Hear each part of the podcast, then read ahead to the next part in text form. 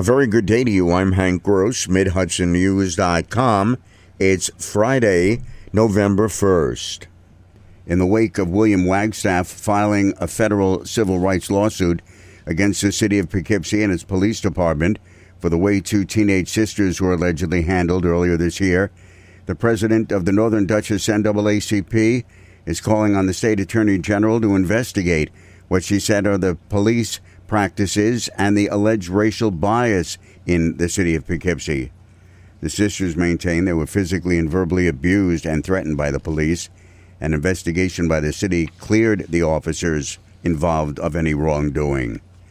An 18 year old Kingston man was sentenced by Ulster County Court Judge Donald Williams yesterday to 17 years to life in prison for the murder of Mark Lancaster on Sawkill Road in Kingston last December following a marijuana robbery.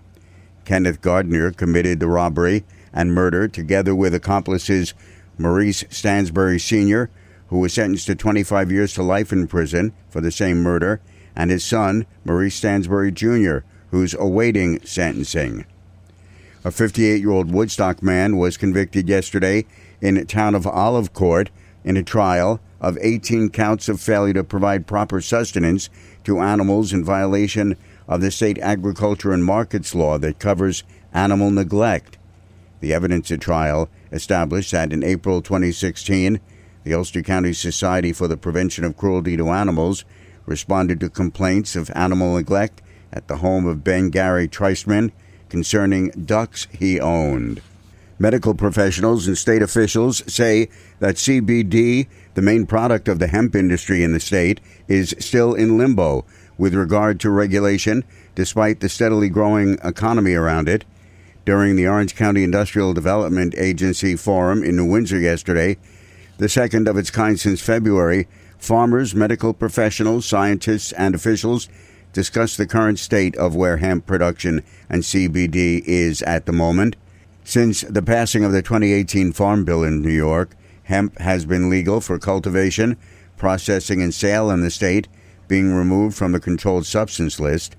The CBD, not the psychoactive THC, which is processed from the plant, must be yielded from a hemp plant processing 0.3% or less THC. Despite this, Senator Jennifer Metzger of Rosendale said that the current hemp industry is still residing in an uncertain place. Under the Farm Bill, the 2018 Farm Bill, uh, it was taken off the controlled substance list, but there's been no regulations to enable uh, the industry to take off. So it's the industry has been sort of existing in this gray area, needed regulatory certainty.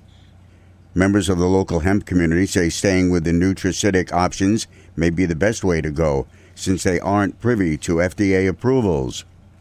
Student enrollment at SUNY New Paltz is up slightly during the academic year, and that's good news for school administrators. College President Dr. Donald Christian said the growth is on both levels of student population.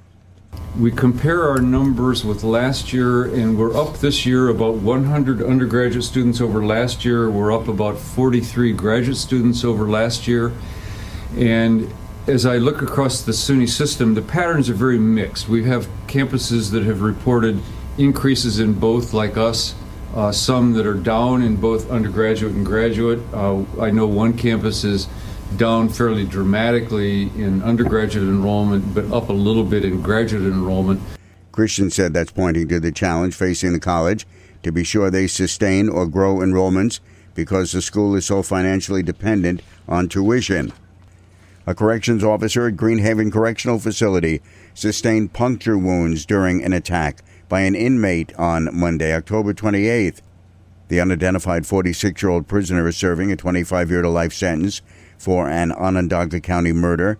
The attack at the Stormville facility occurred around 8:10 a.m. on Monday. I'm Hank Gross, MidHudsonNews.com.